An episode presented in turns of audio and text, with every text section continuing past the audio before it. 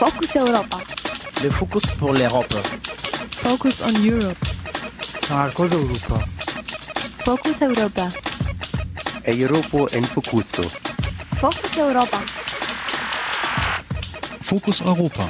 Nachrichten und Themen aus Europa auf Radio Dreieckland.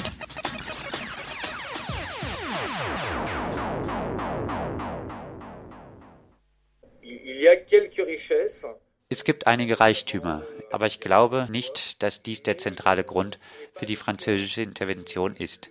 Der zentrale Grund ist meiner Meinung nach eher geopolitisch, eine Einflusszone. Zentralafrika gehört zu dem, was wir das afrikanische Revier nennen. Das heißt die Zone, auf der Frankreich einen entscheidenden Einfluss haben möchte.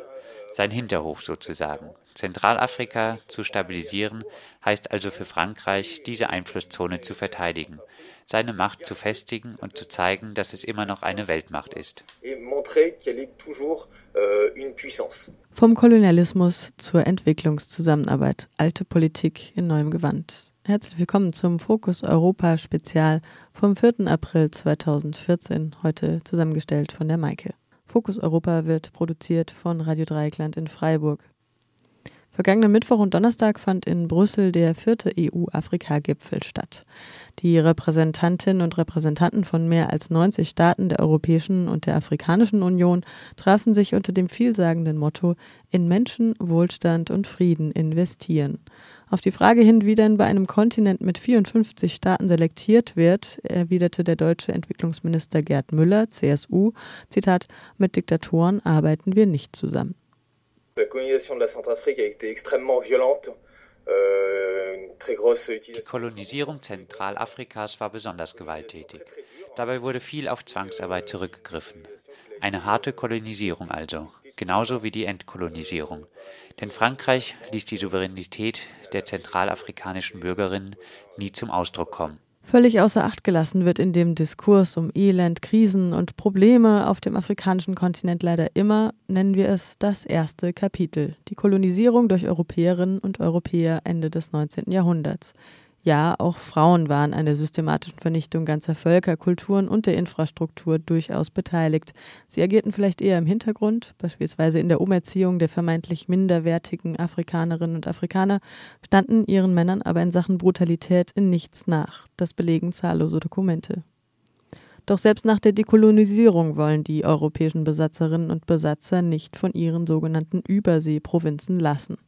Das Beispiel Zentralafrikanische Republik noch nach der Unabhängigkeit des Landes von der Kolonialmacht im Jahr 1960 verhalf Frankreich dem damaligen Colonel Bocassa zum Amt des Präsidenten. Yanis Thomas vom Verein Survie setzt sich kritisch mit der französischen Außenpolitik in Afrika auseinander und prangert das an, was in den Medien oft als France-Afrique bezeichnet wird, also die Verstrickung von französischen Politikern und Politikerinnen und Managern multinationaler Firmen mit korrupten afrikanischen Eliten. Die Einmischung Frankreich in Zentralafrikas Angelegenheiten geht auf Jean Bedel, Bocassas Machtübernahme zurück. Er ist in Frankreich besonders dafür berüchtigt, dem ehemaligen Präsidenten Diamanten geschenkt zu haben.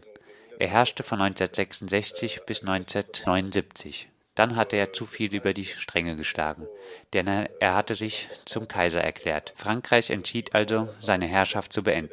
Die frühere Kolonialmacht Frankreich war bis 1997 an Militärrevolten, Umstürzen und Umsturzversuchen im Land zum Teil beteiligt.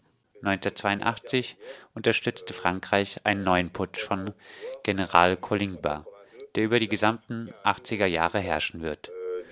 Mit der Wende am Ende des Kalten Krieges organisierte er freie Wahlen, wie es in anderen afrikanischen Ländern der Fall wurde. Diese Wahlen gewann Ange Félix Patassé, der zehn Jahre lang an der Macht bleiben wird. Es sind zehn stürmische Jahre, in denen Frankreich oft interveniert. Ange Félix Patassé wird mit Meutereien seiner Soldaten konfrontiert. Also löst Frankreich jedes Mal Kampfhandlungen aus, um ihn zu unterstützen. Patassé wird schließlich 2003 von Bozizé abgesetzt, immer noch mit der stillschweigenden Unterstützung Frankreichs. Am 24. März 2013 nahm die Rebellenkoalition Seleka den Präsidentenpalast in der Hauptstadt Bangui ein, stürzte Bozizé und übernahm die Macht. Wir gehen davon aus, dass es eine stillschweigende Unterstützung Frankreichs gab. denn in Bangui sind französische Soldaten stationiert, die nichts gegen den Sturz von Boussissé unternommen haben. Diese Geschichte steht nur beispielhaft für unzählige weitere, in denen Kolonialmächte in ihren afrikanischen Einflussgebieten nach Belieben Machthaber ein- und wieder absetzen.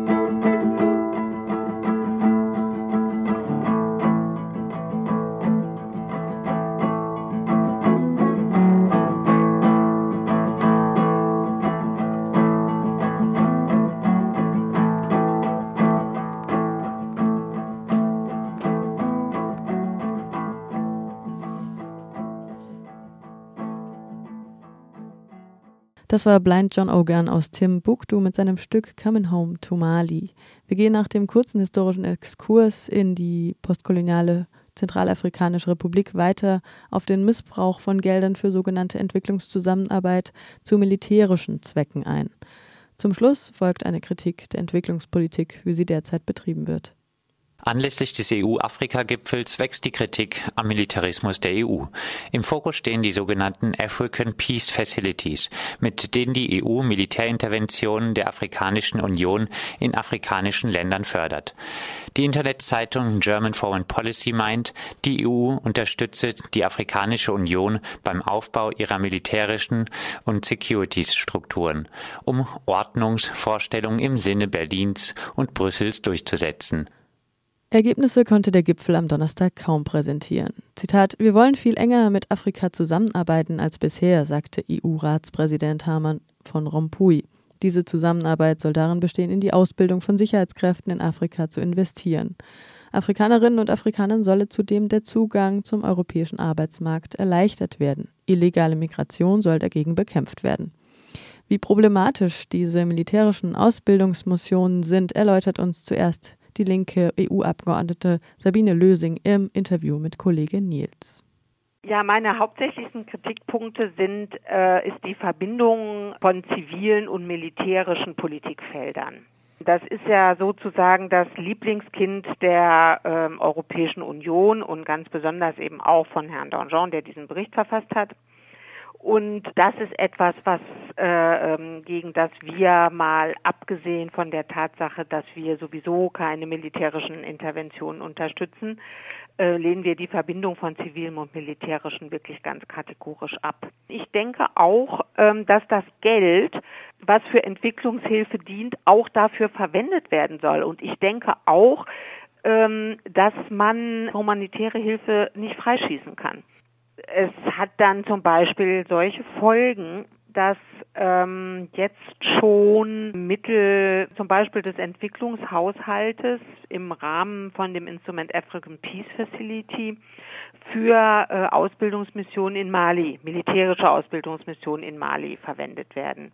Das finden wir grundsätzlich falsch, denn es ist kein Militärfonds, sondern eine Entwicklungshilfehaushaltslinie. Diese African Peace Facility müssten wir vielleicht kurz erklären. Da geht es darum, afrikanische Länder bei Militäreinsätzen in Afrika zu unterstützen, allerdings ohne ähm, dort Geld für Militär- oder Rüstungsausgaben reinzuschießen. Habe ich das richtig verstanden?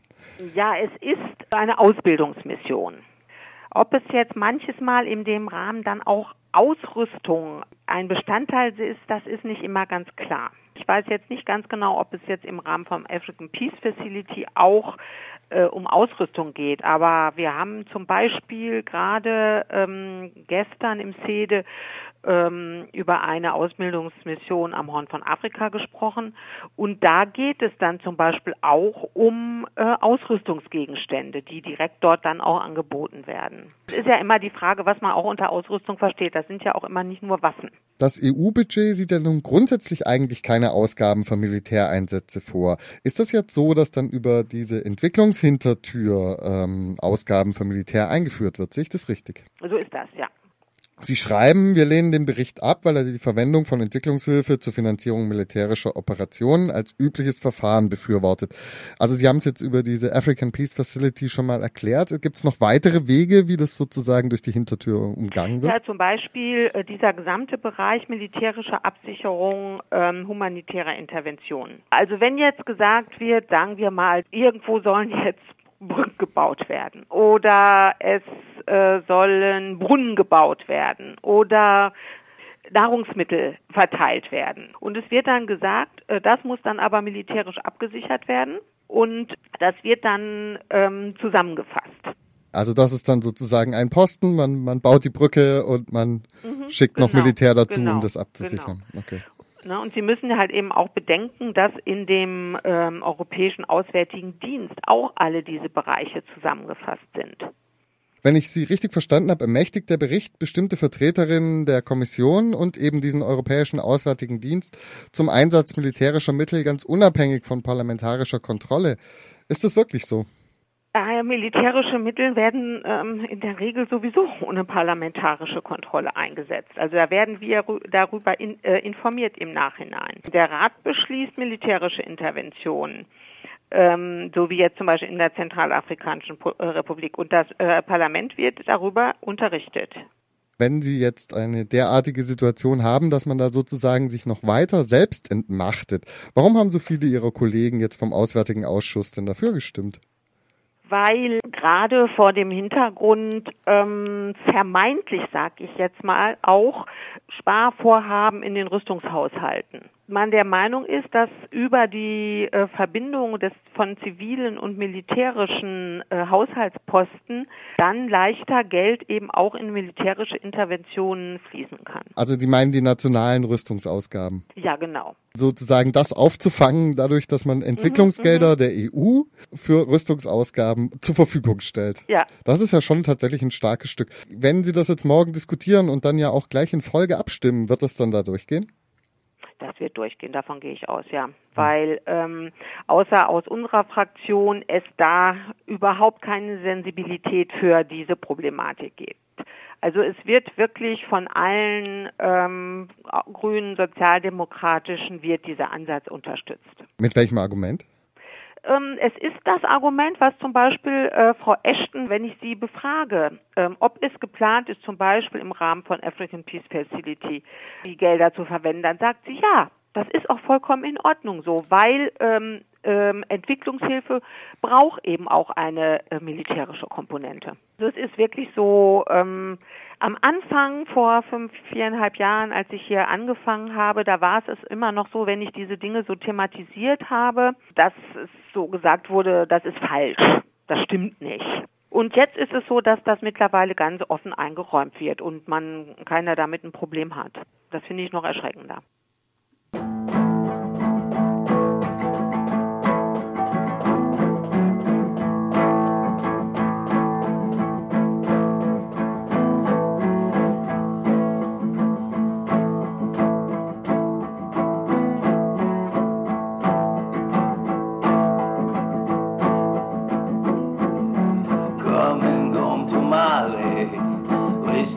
I could say, coming home to my way.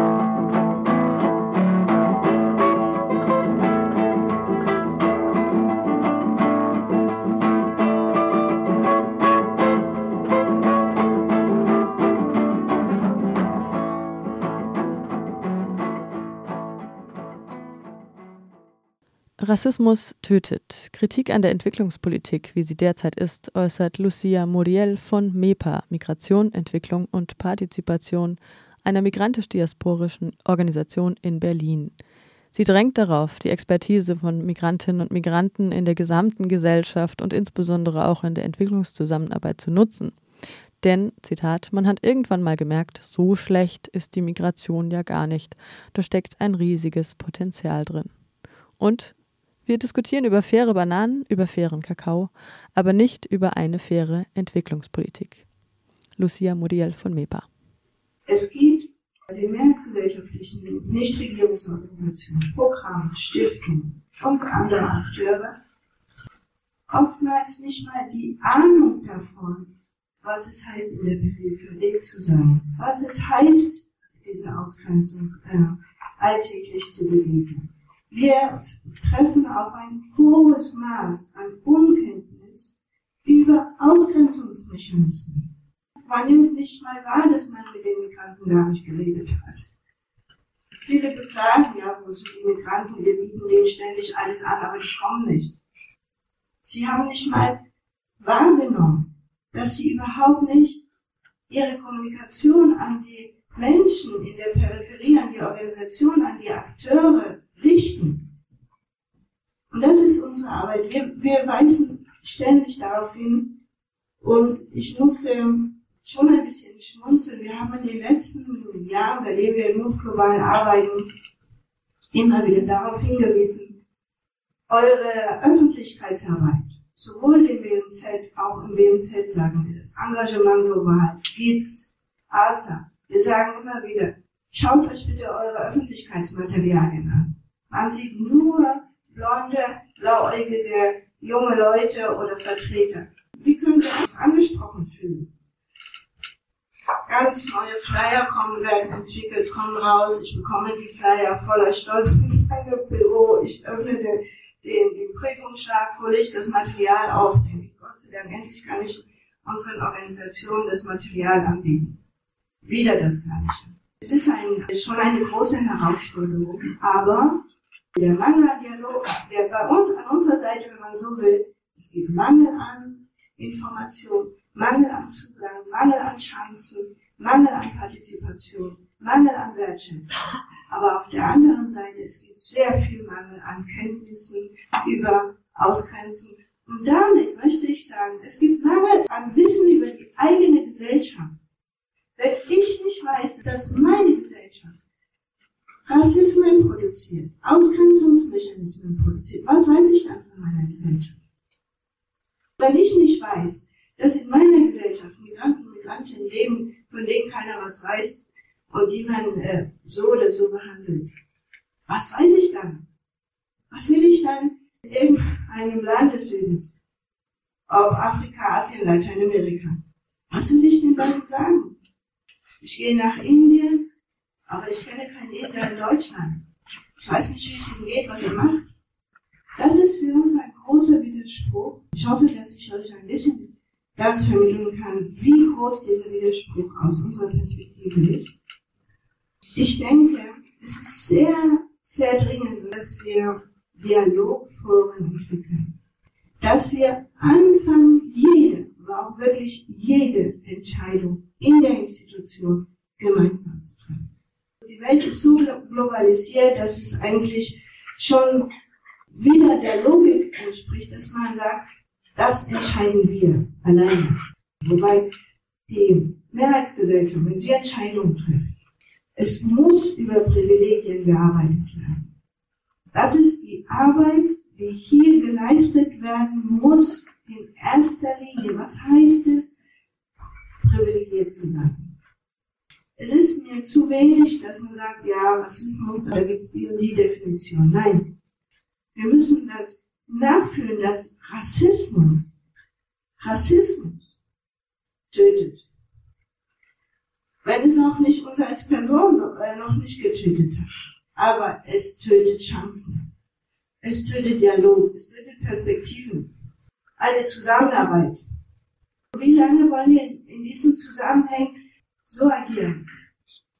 Es gibt NEPA, es gibt Expertisen, Es gibt Menschen, die mitentscheiden, die mitgestalten, die von der Konzeption ausdenken können. Das fordern wir auch gegenüber dem BMZ. Wir sind als LEPA, wir sind auch in einem Programmausschuss als Berater aufgenommen worden in Engagement Global, wo wir versuchen, etwas zu bewirken. Dort werden keine Entscheidungen getroffen, aber Entscheidungen entwickelt. Ich denke, auf allen Ebenen müssen wir zusammenarbeiten. Auf allen Ebenen muss ein Bewusstsein dafür entstehen, wenn man sich umschaut und man sieht nicht POC, man sieht nicht Vertreter der Diaspora, man sieht nicht Vertreter von migrantischer Jugend, Selbsthilfe oder andere Organisationen, dass man sagt, da stimmt was nicht. Stopp, hier ist etwas, was wir ändern müssen. Erst dann gehen wir einen Schritt weiter die deutsche Mehrheitsgesellschaft, was die EZ betrifft, was die eine Welt betrifft, hat eine Paralleldebatte seit Jahrzehnten.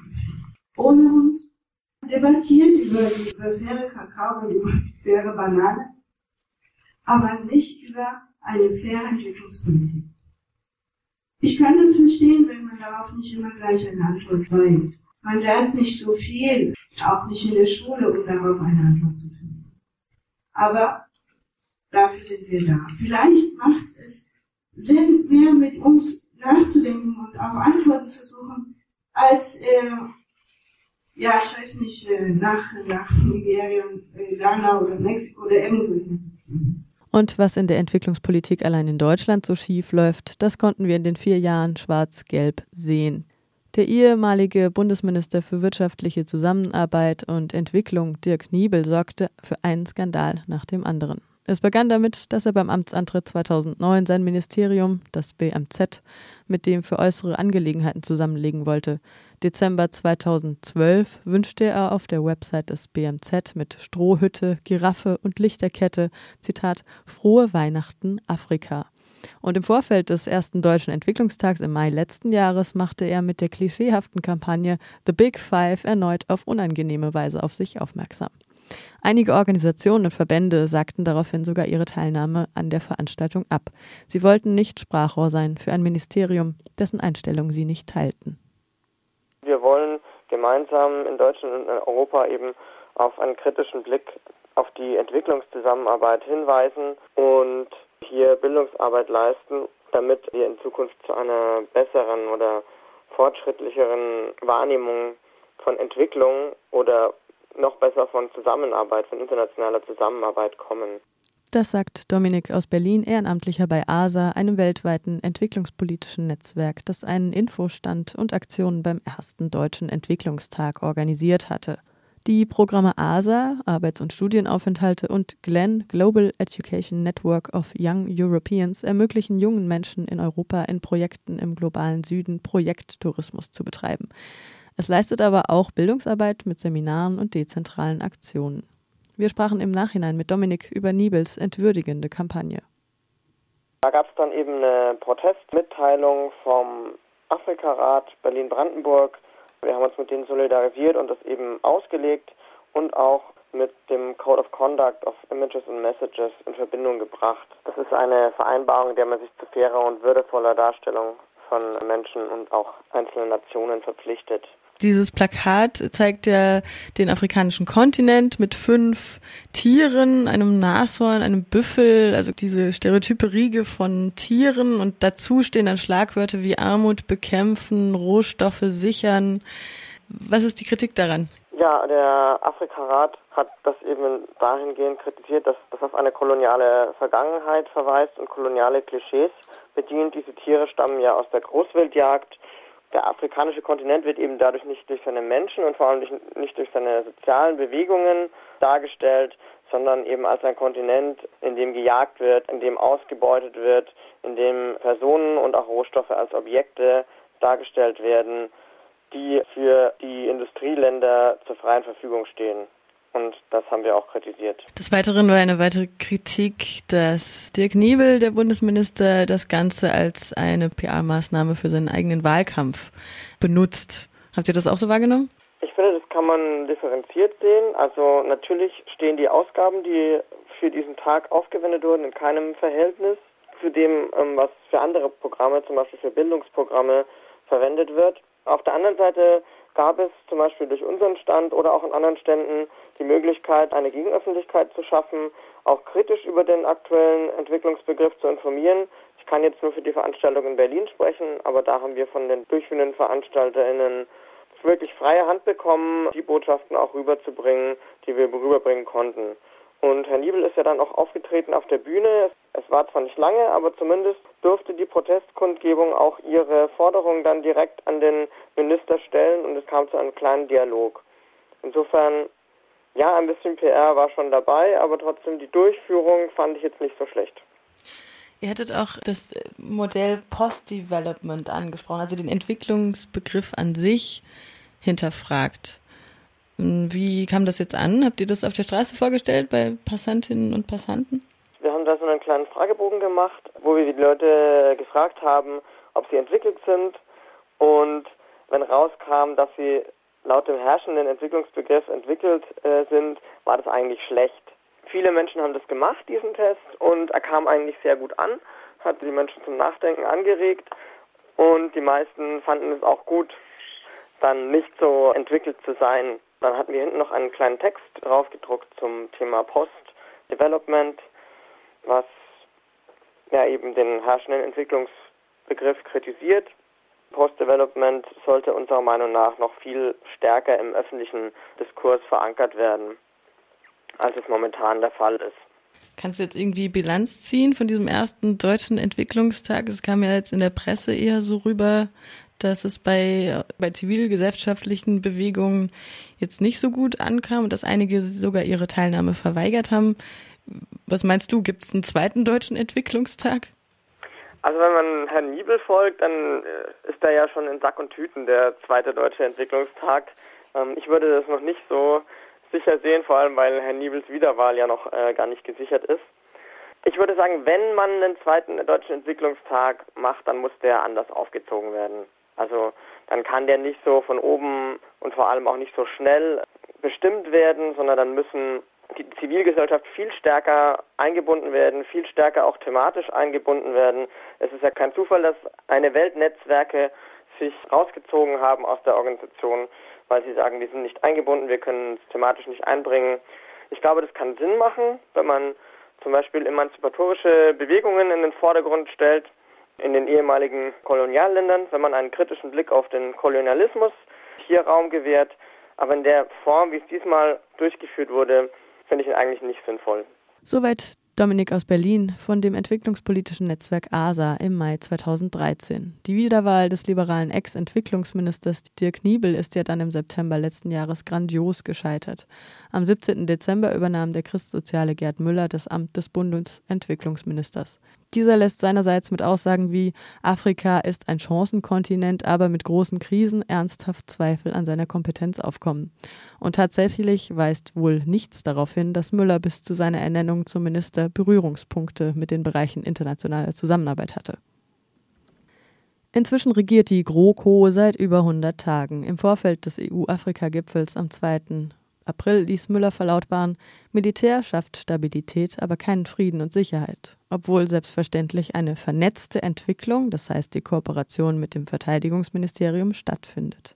Ursula von der Leyen kündigte im Januar militärische Hilfe aus humanitären Gründen an. Zitat: Wir können nicht zur Seite schauen, wenn Mord und Vergewaltigung an der Tagesordnung sind, so die Bundesverteidigungsministerin.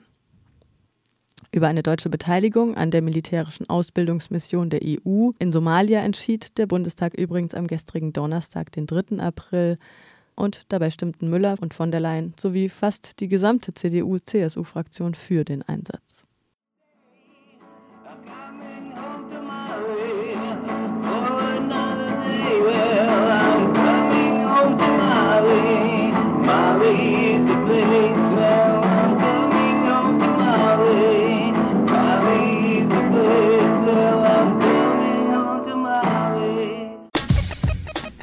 Das war Fokus Europa von Radio Dreieckland. Produziert mit finanzieller Unterstützung des Europäischen Parlaments.